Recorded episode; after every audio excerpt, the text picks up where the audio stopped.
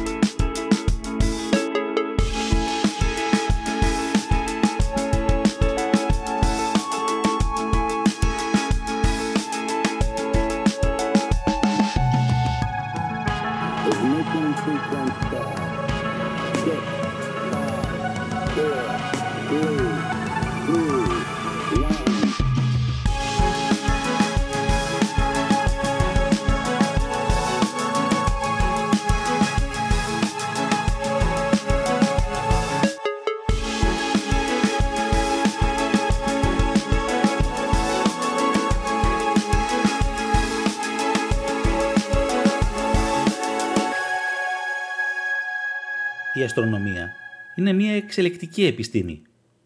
Φεύγεις το πρωί να πας να πιεις τον καφέ σου και όταν γυρίσεις και κοιτάξεις το ίντερνετ έχουν ανακαλυφθεί καινούργια αστέρια, καινούργιοι πλανήτες, έχουν προσγειωθεί οχήματα στον Άρη, στη Σελήνη και βεβαίως Elon Musk και Jeff Bezos συνεχίζουν την κούρσα από εκεί που την είχαν αφήσει οι Ηνωμένες Πολιτείες και πρώην Σοβιετική Ένωση σε αυτό το επεισόδιο θα δούμε πολύ ωραία και ενδιαφέροντα νέα και όπως επίσης και μερικά πολύ όμορφα αφιερώματα. Προσδεθείτε στη διαστημική σας καρέκλα, αστροπίτσα στα χέρια και πάμε.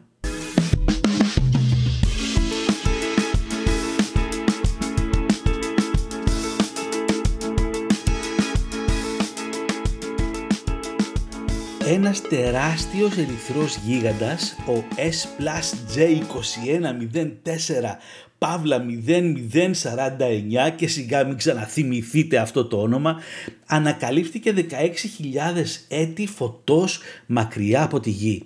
Και τα δεδομένα δείχνουν πως προέρχεται από την δημιουργία του σύμπαντος ενώ είναι ένα από τα αρχαιότερα άστρα που γνωρίζουμε μέχρι σήμερα η χαμηλή μεταλλικότητά του, δηλαδή η χαμηλή παρουσία στοιχείων βαρύτερων από το υδρογόνο και το ήλιο, μαρτυρά την προχωρημένη ηλικία του, ενώ επιδεικνύει την χαμηλότερη περιεκτικότητα σε άνθρακα που έχουμε δει στην κατηγορία Ultra Metal Poor UMP Astron. Τώρα θα μου πεις τι είναι αυτό. Ε, αυτό είναι για τους αστρονόμους. Δεν μπορείς να τα ξέρεις κιόλα από τώρα. Είπαμε, στροπίτσα επεισόδιο 6. Αν έχουμε φτάσει στο 145 τότε να με ρωτήσεις.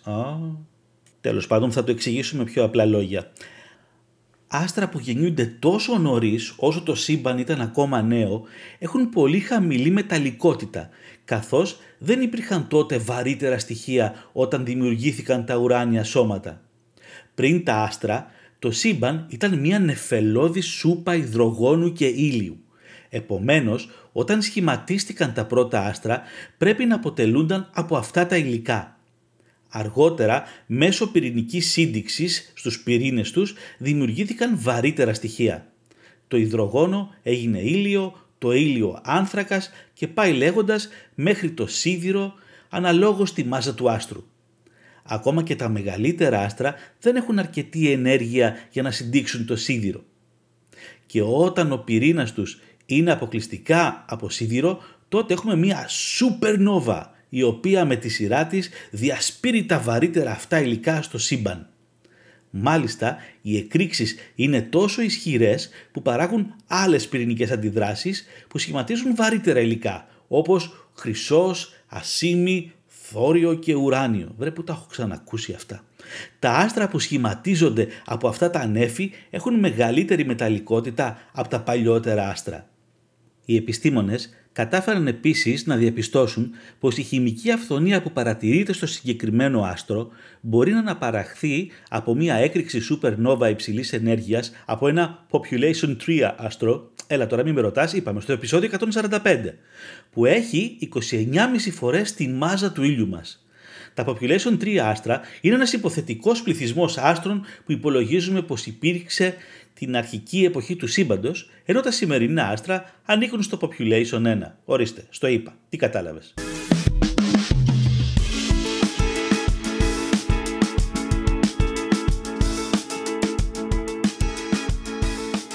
Πάμε να ρίξουμε και μία ματιά στην κοντινή γειτονιά του ηλιακού μας συστήματος και συγκεκριμένα στον Άρη, όπου οι Κινέζοι κατάφεραν να προσεδαφίσουν το έξι τροχών μη επανδρομένο σκάφος Zhurong, το οποίο προσεδαφίστηκε με επιτυχία στην επιφάνεια του Άρη, όπως μεταδίδουν τα κινέζικα πρακτορία ειδήσεων.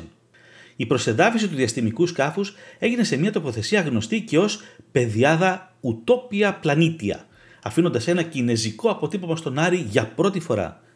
Made in China, θα γράφει πάνω στο χώμα.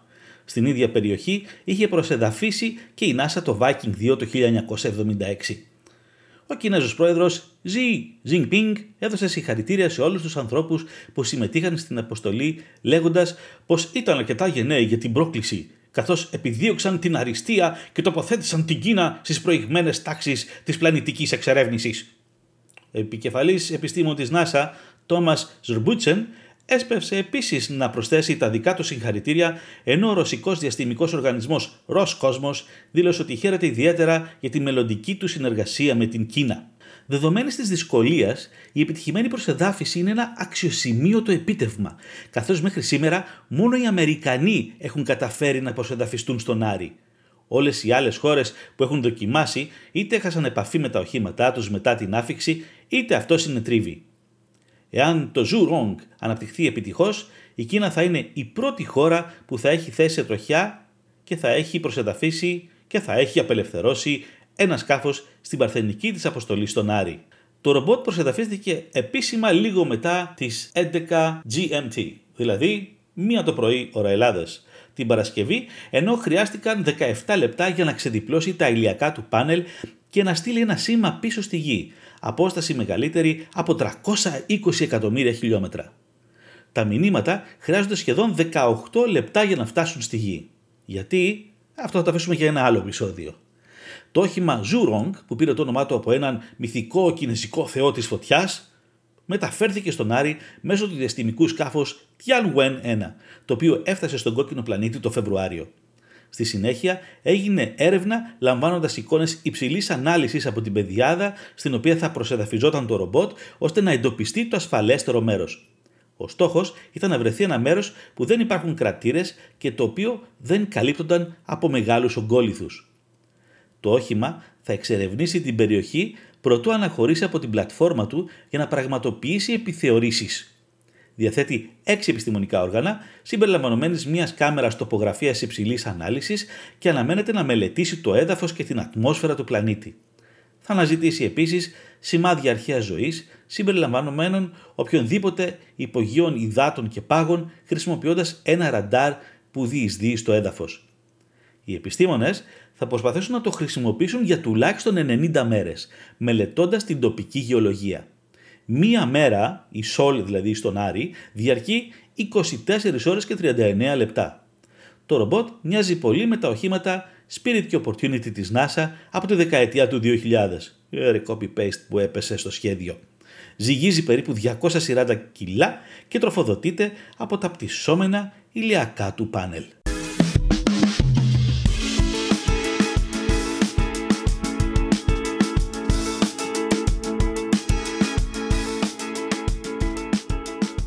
And from the good news we go to the bad news. Κοινώς, από μια επιτυχημένη προσγείωση πάμε σε μια αποτυχημένη εκτόξευση. Η Rocket Lab επιχείρησε την 20η εκτόξευση ηλεκτρών πυράβλου από τη Νέα Ζηλανδία, ωστόσο το δεύτερο στάδιο του πυράβλου αντιμετώπισε πρόβλημα με αποτέλεσμα να χαθεί μαζί με το φορτίο του. Στο βίντεο που έδωσε στη δημοσιότητα φαίνεται πως μετά την αποσύνδεση από το πρώτο στάδιο του πυράβλου, το δεύτερο πυροδοτείται κανονικά, αλλά μετά από λίγα δευτερόλεπτα σβήνει. Τζούφιος δηλαδή.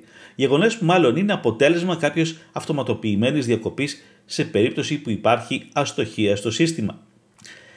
Η αποστολή με την ονομασία Running Out of Toes είναι η τρίτη εκτόξευση της Rocket Lab μέσα στο 2021, ενώ η προηγούμενη αποτυχία της ήταν η 13η πτήση τον Ιούλιο του 20. Η 13η πτήση. Δεν μπορούσαν να την ονομάσουν κατευθείαν από 12 στη 14, να μην πάθει τίποτα. Γιατί δεν έχουμε θέση 13 στα αεροπλάνα; Σειρά 13 μάλλον. Τέλος πάντων. Το πρώτο στάδιο του ηλεκτρών πυράβλου έπεσε στον Ειρηνικό ωκεανό όπως προβλεπόταν, με την Rocket Lab να έχει σχεδιάσει την ανάκτησή του. Το δεύτερο στάδιο ήταν αυτό που χάθηκε μαζί με το φορτίο του, χωρίς να αποτελέσει όμως κίνδυνο, αφού συνέχισε την πορεία του μέσα στον προβλεπόμενο διάδρομο πτήσης. Όσο για το φορτίο, πρόκειται για ένα δορυφόρο της Black Sky. Ο CEO της Rocket Lab, Peter Beck, είπε sorry από την Black Sky και υποσχέθηκε να βρει τα αίτια της αποτυχίας.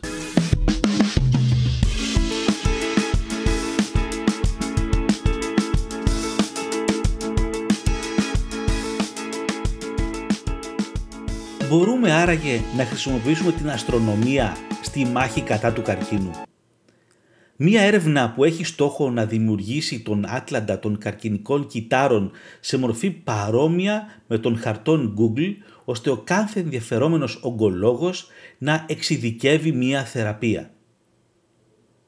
Τις τελευταίες δύο δεκαετίες, ο Αλεξάνδρ Ζαλέη αστρονόμος στο Πανεπιστήμιο John Hopkins της Βαλτιμόρης, έχει βοηθήσει στη δημιουργία των πιο λεπτομερών χαρτών που έχουν γίνει ποτέ. Τα στοιχεία που χρησιμοποιεί προέρχονται από το Sloan Digital Sky Survey που ξεκίνησε το 2000 και μέχρι στιγμής έχει χαρτογραφηθεί το 1 τρίτο του σύμπαντος που γνωρίζουμε και έχουν καταγραφεί σχεδόν 1 δισεκατομμύριο αστρονομικά αντικείμενα το τηλεσκόπιο της έρευνας, το οποίο βρίσκεται στην κορυφή ενός βουνού στο Νέο Μεξικό, συγκεντρώνει στοιχεία καταγράφοντας την άφηξη φωτονίων σε μια συσκευή που τα μετατρέπει σε ηλεκτρικό σήμα. Το σήμα ερμηνεύεται, καθορίζοντας τι είδους αντικείμενα βλέπει το τηλεσκόπιο και πόσο μακριά βρίσκονται. Τώρα, ο Δ. Ζαλέη πρόσθεσε ένα μικροσκόπιο στο τηλεσκόπιό του. Όπως γράφει το Economist σε συνεργασία με την Τζάνι Στόμ, συνάδελφό του που εργάζεται και εκείνη στο John Hopkins ως παθολόγος, αναπτύσσουν το Astropath. Πρόκειται για ένα έργο που συνδυάζει τις γνώσεις εκείνου για την αστρονομία με τις γνώσεις εκείνες για την παθολογία σε ένα σύστημα που κάνει για τις εικόνες των καρκινικών κυτάρων αυτό που κάνει η έρευνα Sloan για τις εικόνες του σύμπαντος. Η έρευνα Sloan έχει καλύψει μέχρι στιγμής περίπου 15.000 τετραγωνικές μοίρες της συμπαντικής σφαίρας, με μια σαρωτική προσέγγιση που επιτρέπει στους αστρονόμους να κατανοήσουν τη μεγάλη κλίμακα του σύμπαντος, βλέποντας ολόκληρες ομάδες γαλαξιών και τις σχέσεις μεταξύ τους. Με το ίδιο σκεπτικό, τα εξειδικευμένα μικροσκόπια χρησιμοποιούν τη λήψη εικόνων σε μεγάλες φέτες από όγκους σε πολλαπλά μήκη κύματος. Αυτές οι εικόνες στη συνέχεια υποβάλλονται σε τεχνικές ανάλυσης δεδομένων που αναπτύχθηκαν στο πλαίσιο της έρευνας Sloan. Το AstroPath χρησιμοποιεί μια τεχνική που ονομάζεται ανοσοφθορισμός για να πάρει εικόνες. Λειτουργεί με τη χρήση αντισωμάτων για να τεθούν ετικέτες φθορισμού σε συγκεκριμένα είδη μορίων πρωτεΐνης. Αυτό επιτρέπει την κατανομή των συγκεκριμένων πρωτεϊνών σε ολόκληρο τον όγκο ώστε να χαρτογραφείται κάθε κύτταρο. Μέχρι στιγμής το AstroPath μπορεί να το κάνει ταυτόχρονα για 20 έως 30 πρωτεΐνες. Ο μακροπρόθεσμος στόχος της Dr. Tom είναι να κάνει το ίδιο για εκατοντάδες μεμονωμένους όγκους περισσότερων από 20 διαφορετικών τύπων, επιτρέποντας να γίνουν συγκρίσεις τόσο εντός όσο και μεταξύ τους. Προς το παρόν, το AstroPath έχει σαρώσει περισσότερα από 226 εκατομμύρια κύτταρα από τρεις τύπους όγκων καρκίνο του πνεύμονα και δύο καρκίνους του δέρματος, μελάνομα και καρκίνωμα κυτάρων Μέρκελ. Ο Δ. Ζαλέη επισημαίνει ότι η αντιμετώπιση μόνο αυτών των τριών σημαίνει επεξεργασία περισσότερων pixels από ότι όλη η έρευνα της Sloan μέχρι σήμερα. Και αυτό είναι μόνο η αρχή. Η Dr. Tom ελπίζει ότι το Astropath θα εντοπίσει μόρια που θα τη βοηθήσουν να αναπτύξει εξετάσεις αίματος για μελάνομα και καρκίνο του πνεύμονα και να βελτιώσει την κατανόησή της για το πώς οι όγκοι ανταποκρίνονται στην ανοσοθεραπεία. Μερικοί καρκίνοι είναι σε θέση να βάλουν φρένο στην αντικαρκινική δραστηριότητα του ανοσοποιητικού συστήματος. Αν απενεργοποιήσουμε αυτή την ικανότητα, τότε το ανοσοποιητικό σύστημα μπορεί να επιστρέψει στη μάχη. ελπίζει να εντοπίσει δείκτες όπως τα επίπεδα μιας ουσίας που ονομάζεται PD1, η λεγόμενη πρωτεΐνη ανοσοποιητικού σημείου ελέγχου, η οποία θα είναι σε θέση να προβλέψει εάν ένας ασθενής θα ανταποκριθεί σε μια τέτοια θεραπεία και αν ναι, ακριβώς σε ποιο είδος. Ο ευρύτερος στόχος του σχεδίου ωστόσο είναι να καταστήσει τα αποτελέσματα διαθέσιμα στον κόσμο ως ένα άτλαντα του καρκίνου σε μορφή παρόμοια με τον χαρτών Google. Στη συνέχεια, οποιοδήποτε ενδιαφερόμενος ογκολόγος μπορεί να ρίξει μια ματιά και να εξάγει συμπεράσματα σχετικά με το δικό του τομέα ενδιαφέροντος και εξειδίκευσης. Εάν μπορεί να επιτευχθεί κάτι τέτοιο, θα επιτρέψει πραγματικά στους ερευνητές του καρκίνου να φτάσουν στα αστέρια.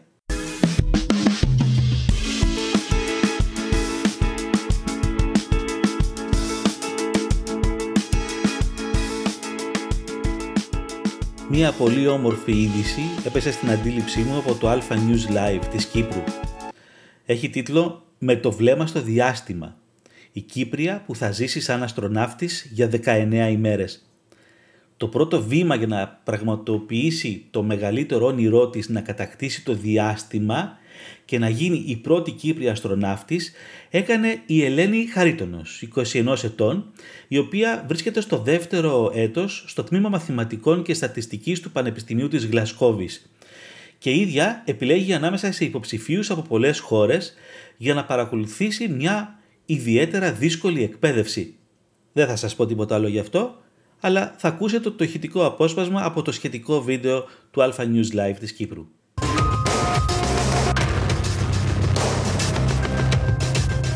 Το πρώτο βήμα για την πραγματοποίηση του μεγαλύτερου ονείρου της να κατακτήσει το διάστημα και να καταστεί η πρώτη Κύπρια αστροναύτης έκανε 29χρονη Ελένη Χαρίτονος, η οποία φυτά στο δεύτερο έτος στο τμήμα Μαθηματικών και Στατιστικής του Πανεπιστημίου της Γλασκόβης. Η ίδια επιλέγει και ανάμεσα σε υποψηφίους από πολλές χώρες για να παρακολουθήσει μια ιδιαίτερα δύσκολη εκπαίδευση. Είσαι μόλις 21 ετών και έχεις επιλεγεί για να συμμετάσχεις σε μια αναλογική αποστολή η οποία ουσιαστικά θα σου δώσει και τα εφόδια, αν θέλεις, για να κυνηγήσεις το όνειρό σου στο μέλλον. Οι αναλογικές αποστολές είναι δοκιμές πεδίου, δηλαδή προσωμιώσεις, οι οποίες έχουν ομοιότητες ε, με τα ακραία διαστημικά περιβάλλοντα. Είμαστε στα πολύ αρχικά στάδια. Ε, μπορεί να θεωρείται ένα δύσκολο ταξίδι, αλλά πιστεύω ότι όταν αγαπάς κάτι, πραγματικά όσο δύσκολο και να φαίνεται. Η πρώτη της αποστολή είναι στον ερευνητικό σταθμό Λουνάρης στην Πολωνία, όπου θα πραγματοποιήσει τη δική της έρευνα με θέμα πανδημίες στο διάστημα. Πάντοτε φανταζόμουν τον εαυτό μου στο διάστημα. Πώς θα ήταν μια μέρα να ξυπνήσω σε ένα διαστημόπλιο, να δω έξω από το παράθυρο και να δω τη γη από μακριά.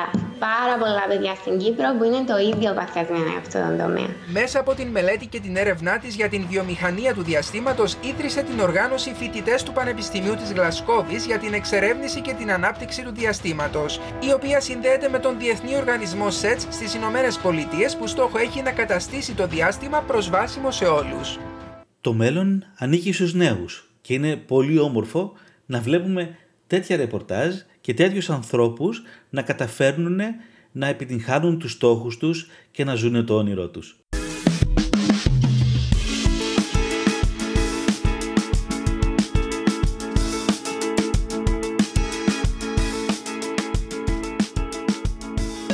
Πώς ακούγεται άραγε το διάστημα; Το Voyager 1 της NASA έπιασε για πρώτη φορά τον απόκοσμο μόνιμο βόμβο του.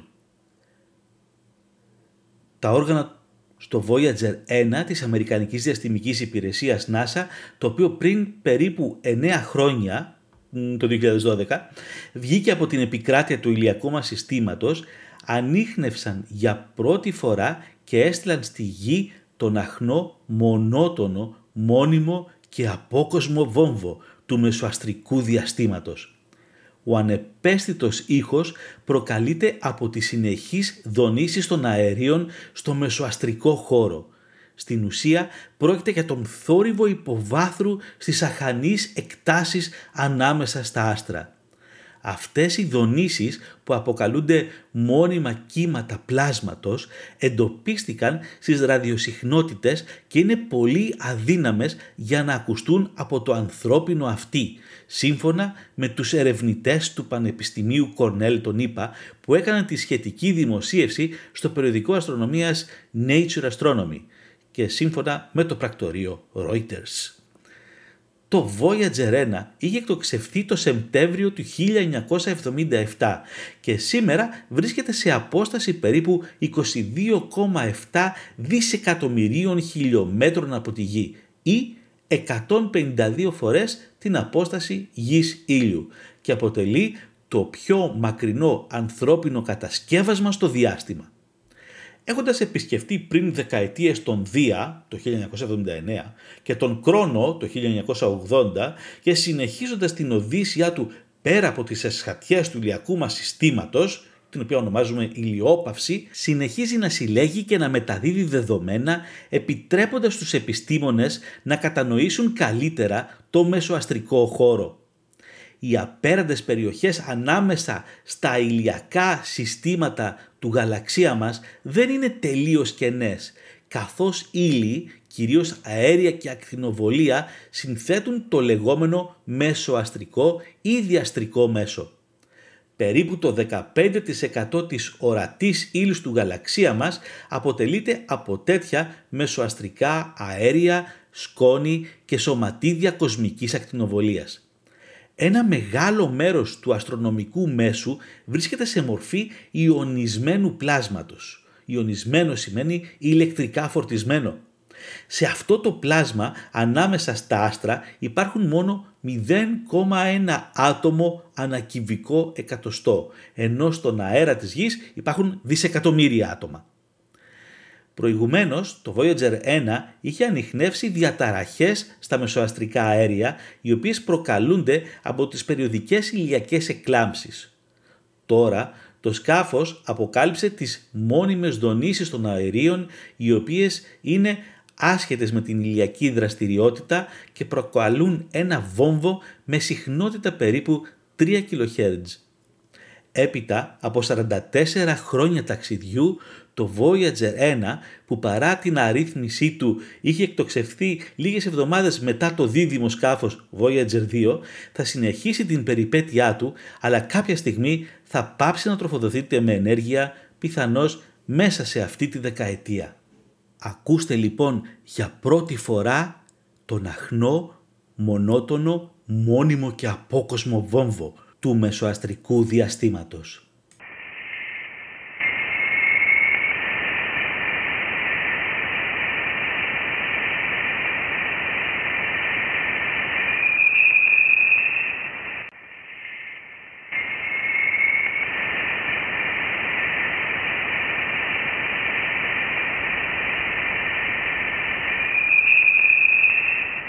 Εντάξει, εγώ ανατρίχιασα πάντως.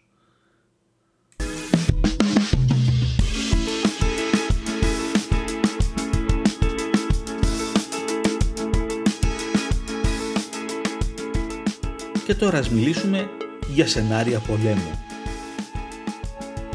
Κάθε άλλο παρά παραμύθια είναι τα σενάρια πως ένας ενδεχόμενος τρίτος παγκόσμιος πόλεμος δεν θα πραγματοποιηθεί στην επιφάνεια του πλανήτη Γη, αλλά πάνω από αυτόν η απουσία ελέγχου στα διαστημικά όπλα και την ολόενα αυξανόμενη ανάπτυξη της τεχνολογίας θα οδηγήσει τις τρεις μεγάλες δυνάμεις της γης, η Παροσία και Κίνα, σε σίγουρη αντιπαράθεση όπως επισημαίνουν οι ειδικοί με τις πρώτες αψημαχίες να έχουν ήδη ξεκινήσει. Σύμφωνα με την ΣΑΝ, ήδη έχουν παρατηρηθεί περιστατικά όπου χώρες μπλοκάρουν το σήμα ή τις εκπομπές δορυφόρων άλλων ανταγωνιστικών κρατών. Ο Μαρκ Γκάμπερντ, αναπληρωτής επίκουρος καθηγητής στο πρόγραμμα σπουδών για την ειρήνη, τον πόλεμο και την άμυνα στο Πανεπιστήμιο της Βόρειας Καρολίνας, ανέφερε χαρακτηριστικά ότι ο δρόμος για τον πόλεμο στο διάστημα είναι ουσιαστικά ένας διαστημικός αγώνας όπλων.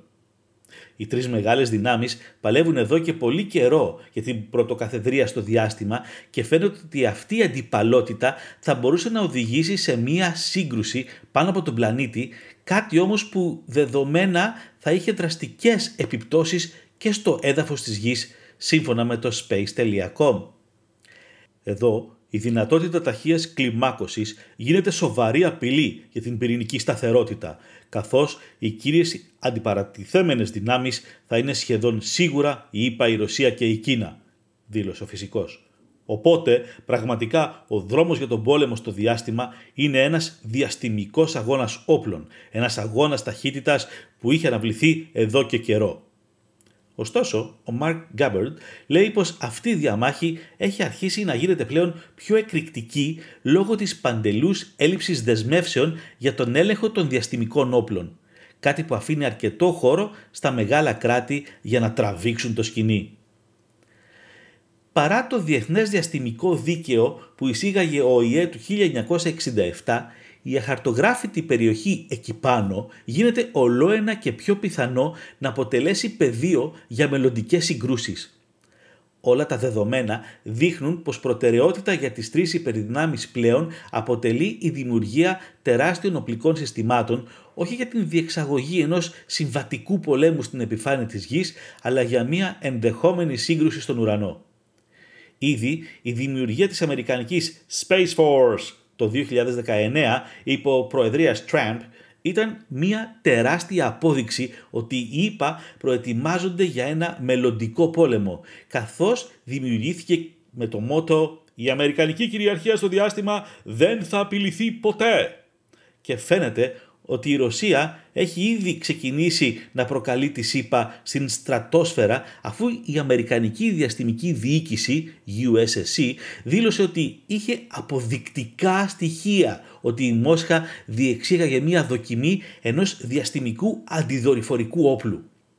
Το Κρεμλίνο ισχυρίζεται ότι το περιστατικό που έλαβε χώρα στις 15 Ιουλίου αφορούσε ένα μικρό διαστημικό όχημα που επιθεώρησε εξ αποστάσεως έναν από τους εθνικούς δορυφόρες χρησιμοποιώντας ειδικό εξοπλισμό.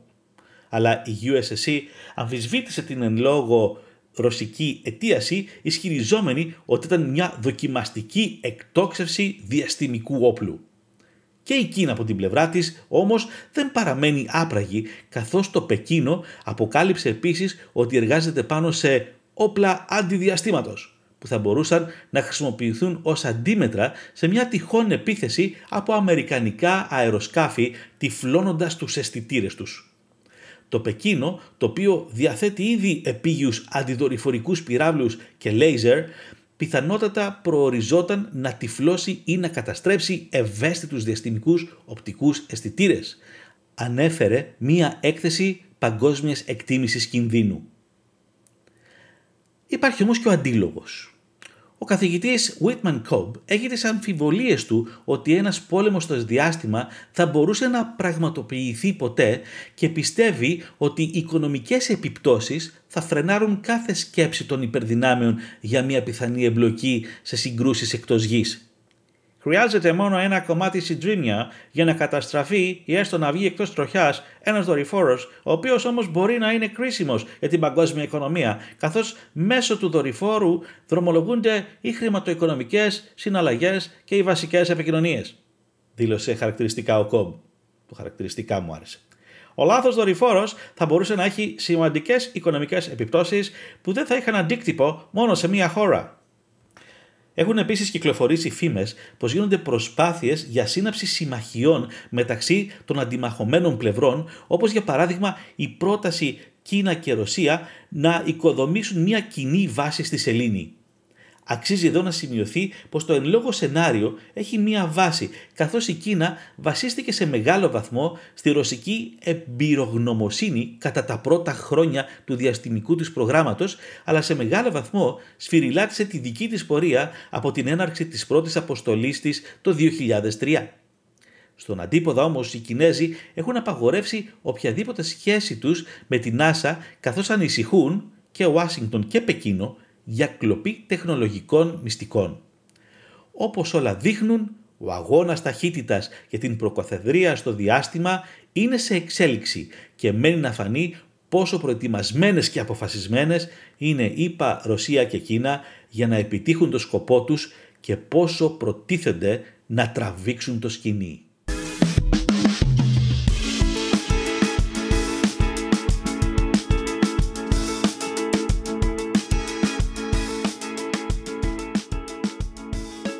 Ποιος θέλει να πάει μια βόλτα στο διάστημα; Η διαστημική εταιρεία του Jeff Bezos, Blue Origin, ανακοίνωσε την πρώτη πτήση του πυράβλου New Shepard στο διάστημα στις 20 Ιουλίου του τρέχοντος έτους και θα δημοπρατηθεί μια θέση online για ένα τουρίστα. Η Blue Origin, θέλοντας να εμπνεύσει τις μελλοντικές γενιές προκειμένου να ακολουθήσουν μια καριέρα σχετική με την επιστήμη, την τεχνολογία, την μηχανική και τα μαθηματικά, θα δημοπρατήσει διαδικτυακά μία θέση για οποιονδήποτε επιθυμεί ένα ταξίδι στο διάστημα και τα έσοδα θα διατεθούν στο ίδρυμα της εταιρείας Club for the Future. Η δημοπρασία θα αποτελείται από τρεις φάσεις. Αρχικά, από τις 5 έως τις 19 Μαΐου, οι ενδιαφερόμενοι μπορούν να υποβάλουν τις προσφορές τους. Σημειώνεται ότι όλες οι προσφορές θα είναι σφραγισμένες, οπότε ουδής δεν θα γνωρίζει το μεγαλύτερο ποσό προσφοράς.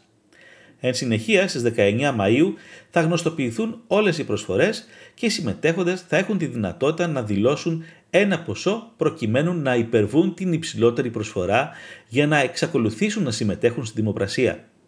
Τελικά στις 12 Ιουνίου η προσφορά θα ολοκληρωθεί με μια ζωντανή διαδικτυακή δημοπρασία για την επιλογή του πρώτου τουρίστα που θα πραγματοποιήσει ένα διαστημικό ταξίδι με την Blue Origin.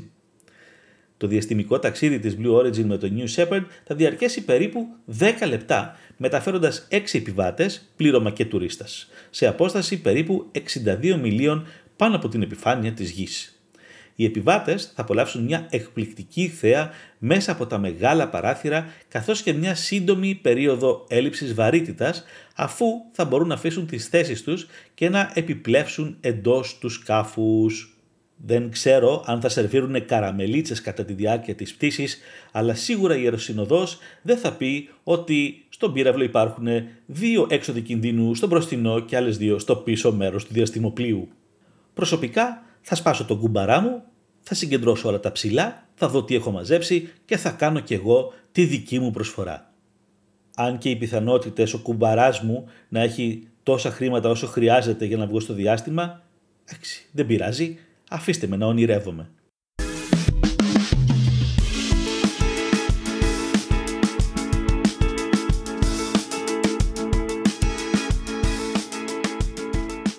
Είπα εναντίον Ρωσίας. Ποιος θα γυρίσει πρώτος ταινία στο διάστημα; Η κούρσα για την κατάκτηση του διαστήματος Space Race ανάμεσα σε ΗΠΑ και Ρωσία φαίνεται ότι πρόκειται να αναβιώσει αλλά σε κινηματογραφικούς όρους καθώς η Ρωσία ανακοίνωσε πρόσφατα ότι θα στείλει ηθοποιούς και συνεργείο στον Διεθνή Διαστημικό Σταθμό τον Οκτώβριο με σκοπό τη δημιουργία της πρώτης ταινίας που θα γυριστεί στο διάστημα – για την ακρίβεια, το συνεργείο της Ρωσίας αναμένεται να ξεκινήσει το διαστημικό ταξίδι του στις 5 Οκτωβρίου του 2021. Αλλά υπάρχει μεγάλη πιθανότητα να πέσουν πάνω σε συναδέλφους τους από τις ΗΠΑ, καθώς τον Οκτώβρη ο Tom Cruise και ο σκηνοθέτης Dan Lyman θα βρίσκονται επίσης στον Διεθνή Διαστημικό Σταθμό για τον ίδιο ακριβώς σκοπό με τους Ρώσους. Παρότι η ακριβή ημερομηνία αναχώρησης του Κρούζ δεν έχει γίνει ακόμα γνωστή, το γεγονός ότι οι Ρώσοι αποφάσισαν να μεταβούν στο σταθμό στις αρχές του μήνα μπορεί να είναι ενδεικτικό της πρόθεσής τους να φτάσουν εκεί πριν το Αμερικανικό συνεργείο. Η Ρωσία είχε ανακοινώσει την επερχόμενη διαστημική παραγωγή της εντός του 2020, λίγο μετά την ανακοίνωση από πλευρά ΣΥΠΑ ότι η NASA και ο Elon Musk θα στηρίξουν τη μετάβαση του Κρούζ σε χαμηλή τροχιά γύρω από τη γη. Συγκεκριμένα τον Νοέμβριο του 20, η ρωσική διαστημική υπηρεσία Roscosmos είχε βγάλει ανακοίνωση για casting ηθοποιών καθώς έψαχνε ένα πραγματικό υπερήρωα που θα ταξιδέψει στα αστέρια και θα γίνει παράλληλα ένας μεγάλος διεθνής αστέρας. Για το γυναικείο πρωταγωνιστικό χαρακτήρα ζητούσαν μια ηθοποιό μεταξύ 25 και 40 ετών με ρωσική υπηκότητα 50-70 κιλά η οποία να μπορεί να τρέξει ένα χιλιόμετρο σε 3,5 λεπτά ή γρηγορότερα, να κολυμπήσει 800 μέτρα ελεύθερο μέσα σε 20 λεπτά και να μπορεί να βουτήξει από βατήρα ύψους 3 μέτρων με εντυπωσιακή τεχνική. Α, η προηγούμενη εμπειρία στην υποκριτική δεν ήταν προαπαιτούμενη. Η αναζήτηση έφτασε στο τέλος της, καθώς την Πέμπτη ανακοινώθηκε ότι επιλέχθηκαν η 36χρονη ηθοποιός Γιούλα Περεσίλτ και ο 37χρονος σκηνοθέτης Κλίν Σιπένκο. Από την 1η Ιουνίου θα ξεκινήσουν και οι δύο ένα εντατικό πρόγραμμα προετοιμασίας στο οποίο θα περιλαμβάνεται μεταξύ άλλων η εκπαίδευση για μάχες σε περιβάλλον μηδενικής βαρύτητας. Η εκπαίδευσή τους θα κινηματογραφηθεί από το Channel One, ένα από τα μεγαλύτερα τηλεοπτικά κανάλια της Ρωσίας, που θα εκτελέσει και χρέη παραγωγού για την επερχόμενη διαστημική ταινία. Η ταινία, η οποία έχει τον αρχικό τίτλο Challenge, θα είναι ένα διαστημικό δράμα το οποίο θα επιχειρήσει να κάνει γνωστές τις διαστημικές δραστηριότητες της Ρωσίας και να αναδείξει τη σημασία του επαγγέλματος του κοσμοναύτη. Προς το παρόν δεν έχουν δοθεί στη δημοσιότητα περισσότερες λεπτομέρειες για το σενάριο ή το ρόλο της Περεσίλτ. Ε, και αν πέσουν πάνω στον Τόμ Κρούς δεν πειράζει. Όλοι καλοί χωράνε στο Διεθνή Διαστημικό Σταθμό.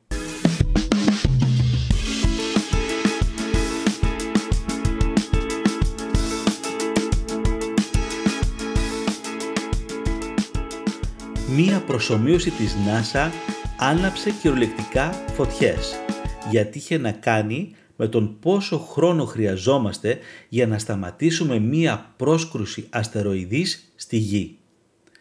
Στις αρχές Μαΐου έγινε viral ένα σενάριο προσωμείωσης της NASA στο οποίο έλαβαν μέρος διαστημικές υπηρεσίες από όλο τον κόσμο.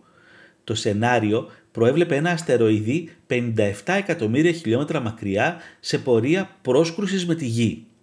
Ο χρόνος που είχαμε για να αντιμετωπίσουμε τον αστεροειδή ήταν 6 μήνες, χρόνος που όπως φάνηκε δεν ήταν αρκετός για να αντιδράσουμε, με αποτέλεσμα ο αστεροειδής να πέσει στην κεντρική Ευρώπη. Bye bye Austria, Czech Republic and Germany παρόλο που πρόκειται για ένα υποθετικό σενάριο, απέδειξε πως αν ένας αστεροειδής κατευθύνεται προς τη Γη, δεν μπορούμε να κάνουμε κάτι για αυτό σε τόσο μικρό χρόνο. Καμία υπάρχουσα τεχνολογία δεν μπορεί να τον σταματήσει σε αυτό το χρονικό περιθώριο και κανένα διαστημικό σκάφος ικανό να τον καταστρέψει ή να τον θέσει εκτός πορείας δεν μπορεί να εκτοξευτεί για να φτάσει εκεί σε τόσο λίγο χρόνο. Πόσο χρόνο όμως χρειαζόμαστε; Σύμφωνα με τον Paul Chodas του Center for Near Earth Orbit Studies της NASA, χρειαζόμαστε τουλάχιστον 5 έτη, ενώ άλλοι αστρονόμοι όπως ο Richard Binzel του MIT ισχυρίζονται πως χρειαζόμαστε τουλάχιστον μία δεκαετία έγκαιρης ανείχνευσης. Ο χρόνος είναι το πολυτιμότερο αγαθό που μπορεί κανείς να ζητήσει όταν αντιμετωπίζει την απειλή ενός αστεροειδή. Το 2005 το Κογκρέσο διέταξε την NASA να εντοπίσει το 90% όλων των αντικειμένων κοντά στη Γη με μέγεθος 140 μέτρων ή μεγαλύτερο, ικανό δηλαδή να καταστρέψει ολοσχερός μια πόλη σαν τη Νέα Υόρκη. Μέχρι σήμερα η NASA έχει εντοπίσει το 40% αυτών των αντικειμένων. Αυτό σημαίνει πως προς το παρόν βασιζόμαστε στην τύχη για να παραμείνουμε ασφαλείς από μια πρόσκρουση μεγάλου αστεροειδής. Αλλά η τύχη δεν είναι σχέδιο. Ένα κρίσιμο στοιχείο για να σταματήσει έναν αστεροειδή πέρα από το να γνωρίζει την ταχύτητά του και τη σύστασή του είναι να ξέρεις με ακρίβεια το μέγεθός του. Ένας αστεροειδής 35 μέτρων θα εκραγεί στην ατμόσφαιρα στέλνοντας μόνο ελάχιστα οστικά κύματα στην κοντινή περιοχή. Αλλά ένας αστεροειδής 500 μέτρων μπορεί να αφανίσει μια πόλη εντελώς επηρεάζοντας μια περιοχή στο μέγεθος της Γαλλίας. Ιδανικά, οι επιστήμονες θα ήθελαν να μπορέσουν να μελετήσουν το υποτιθέμενο αστεροειδή κατά τη διάρκεια των περασμάτων του κοντά από τη Γη πριν το μονοπάτι του τον φέρει σε πορεία σύγκρουσης με τον πλανήτη μας. Το πιο σημαντικό όμως είναι η καταστροφή ή αποτροπή του. Η NASA αναπτύσσει τρία βασικά εργαλεία για το πλανητικό μας οπλοστάσιο. Ένα είναι η πυροδότηση πυρηνικών κοντά στον αστεροειδή για να σπάσει σε μικρότερα, λιγότερο επικίνδυνα κομμάτια. Το δεύτερο είναι να το χτυπήσει με lasers τα οποία θα εξατμίσουν τυχόν πάγο κρυμμένο στα βράχια για να αλλάξει την πορεία του. Και το τρίτο είναι να στείλει ένα σκάφος το οποίο θα συγκρουστεί με τον αστεροειδή για να το αλλάξει πορεία. Για αυτό το τελευταίο σενάριο έχει σε εξέλιξη το Double Asteroid Redirection Test, DART που σημαίνει βελάκι, στο οποίο θα στείλει ένα σκάφος για να συγκρουστεί με τον αστεροειδή δίμορφο το φθινόπωρο του 2022. Όλα αυτά όμως χρειάζονται χρόνο. Τυπικά αυτή είναι μια διαδικασία πολλών ετών. Να πας από την πρόταση στο να έχεις πραγματικά ένα σκάφος πάνω σε ένα πύραυλο για να μην υπολογίσουμε και το γεγονός πως έχεις κάποια απόσταση να διανύσεις για να φτάσεις στον προορισμό σου και να αποτρέψεις τον αστεροειδή. Σε κάθε περίπτωση, οι επιστήμονες θεωρούν πως η γνώση μας για τους αστεροειδείς που βρίσκονται κοντά στη Γη πρέπει να είναι η απόλυτη προτεραιότητα. Νομίζω πως η καλύτερη επένδυση είναι η γνώση. Η καλύτερη επένδυση είναι να ξέρεις τι υπάρχει εκεί έξω. Επειδή τώρα έχουμε την δυνατότητα να ανοιχνεύσουμε και να ξέρουμε τι υπάρχει εκεί έξω, νομίζω πως σαν επιστήμονες έχουμε την ηθική υποχρέωση να συλλέξουμε αυτές τις πληροφορίες. Νομίζω πως θα ήταν ανήθικο να εκπλαγούμε από μια πρόσκριση αστεροειδούς τον οποίο μπορούμε να είχαμε βρει. Πολλά νομίζω.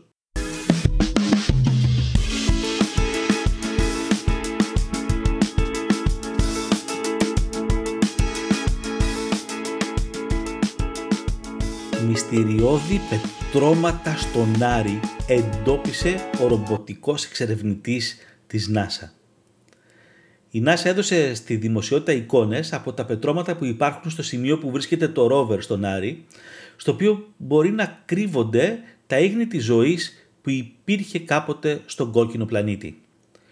Τον περασμένο Φεβρουάριο προσεδαφίστηκε στον Άριο πλέον προηγμένος ρομποτικός εξερευνητής που έχει στείλει η ανθρωπότητα στον πλανήτη. Το ρόβερ της NASA έχει ως βασική αποστολή την αναζήτηση ιχνών ζωής Γι' αυτό και προσεδασφίστηκε σε ένα κρατήρα που κάποτε ήταν λίμνη, άρα μπορεί να είχαν αναπτυχθεί σε αυτόν κάποιες μορφές ζωής, έστω και σε μικροβιακό επίπεδο. Το ρόβερ ανάμεσα στα άλλα θα χτυπά με λέιζερ πετρώματα για να αποκαλύπτονται τα εσωτερικά τους στρώματα, στα οποία πιθανώς να βρίσκονται τα ίχνη της ζωής που υπήρχαν κάποτε στον κόκκινο πλανήτη. Όμως, αφού το ρόβερ πέρασε ένα αρχικό στάδιο δοκιμών των συστημάτων του και καταγραφής εικόνων, στη συνέχεια οι επιτελείς αποστολής του ανέθεσαν το ρόλο του συντονιστή και παρατηρητή της λειτουργίας του drone που μεταφέρει μαζί του. Το drone ολοκλήρωσε με επιτυχία την πρώτη φάση της αποστολής του και πήρε παράταση λειτουργίας για μερικές εβδομάδες, όπως είδαμε και στα προηγούμενα επεισόδια της Αστροπίτσα. Ήρθε όμως η ώρα να ξεκινήσει και το ρόβερ τις δικές του έρευνες άρχισε την εξερεύνηση της περιοχής στην οποία βρίσκεται. Σε πρώτη φάση, οι επιστήμονες της NASA θέλουν να διαπιστώσουν τι είδους είναι τα πετρώματα που βρίσκονται στην περιοχή που κινείται το ρόβερ. Αν πρόκειται για ειζηματογενή πετρώματα ή ηφαιστειακά πετρώματα. Τα ηφαιστειακά πετρώματα αποτελούν ένα είδος γεωλογικού ρολογιού, επιτρέποντας στους επιστήμονες να ανακαλύψουν στοιχεία για την ιστορία και την εξέλιξη της περιοχής που βρίσκονται. Τα ειζηματογενή πετρώματα σχηματίζονται από την σκόνη και άλλα υλικά και στην προκειμένη περίπτωση αν υπήρχαν κάποτε κάποιες μορφές ζωής στον κρατήρα του Άρη, τα ίχνη τους πιθανότητα θα βρίσκονται στα ειζηματογενή πετρώματα. Σε αυτή την πρώτη εξερεύνησή του το ρόβερ εντόπισε και ορισμένα πετρώματα που την ταυτότητα των οποίων δεν μπορούν να αναγνωρίσουν οι ειδικοί προς το παρόν και έχουν κατηγοριοποιηθεί ως μυστηριώδη. Να σημειωθεί ότι το ρομπότ θα πραγματοποιήσει και άλλες γεωατμοσφαιρικές μελέτες στον Άρη. Οπότε περιμένουμε και επόμενες ανακαλύψεις του.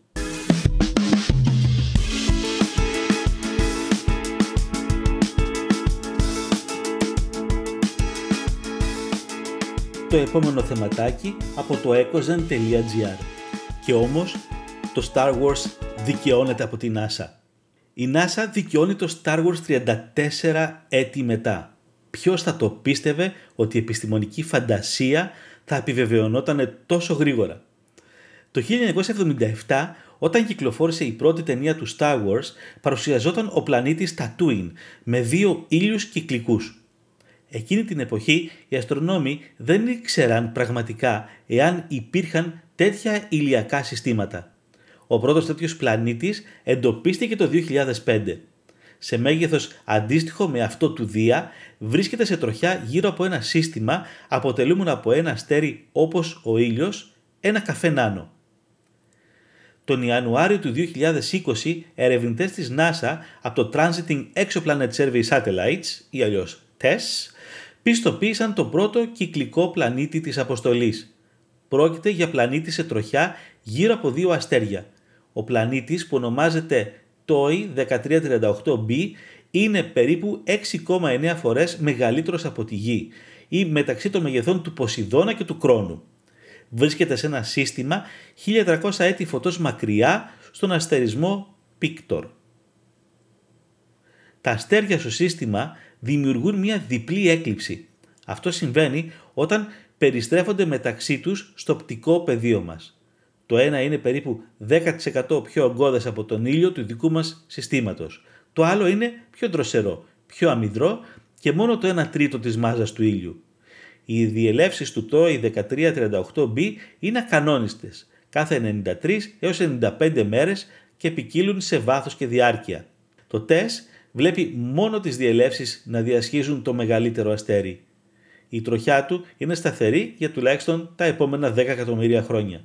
Η γωνία τροχιάς προς εμάς ωστόσο αλλάζει αρκετά. Η διέλευση του πλανήτη θα σταματήσει μετά τον Νοέμβριο του 2023. Θα συνεχιστεί 8 χρόνια αργότερα το 2031.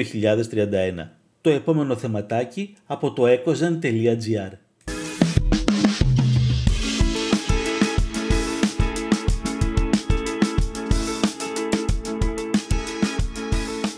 Φτάσαμε λοιπόν μαζί στο τέλος και αυτού του επεισοδίου της Αστροπίτσας.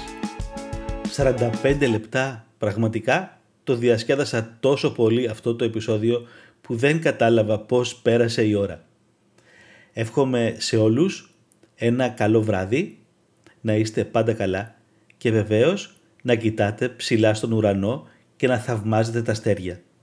Καλοκαιριάζει, μπορούμε να μένουμε έξω μέχρι πιο αργά, οπότε είναι μια καλή ευκαιρία λοιπόν να κάνουμε παρατηρήσεις, να εντοπίζουμε αστερισμούς, να χρησιμοποιήσουμε ένα ζευγάρι κιάλια ή αν έχουμε ένα μικρό τηλεσκόπιο και να κάνουμε το ταξίδι στο νυχτερινό ουρανό και στο σύμπαν.